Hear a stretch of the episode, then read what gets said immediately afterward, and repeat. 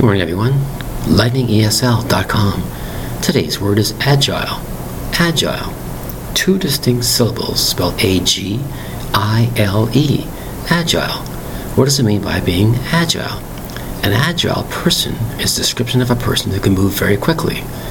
Move through very dense forest, move through this, move through that. Even though it might be a complicated journey as you go through, you're very agile, very, very flexible to do this or do that.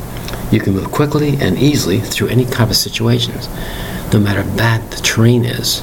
As I said, through mountains, through streams, through a forest, through all kinds of mud and rock, you're very agile. You can maneuver very easily because you're very, very flexible. You're very, very agile. The word is agile, spelled A G I L E. Notice the pronunciation, agile. A G I L E. Interesting word, but it can be a very important word. The word is agile. Thank you very much for your time. Bye bye.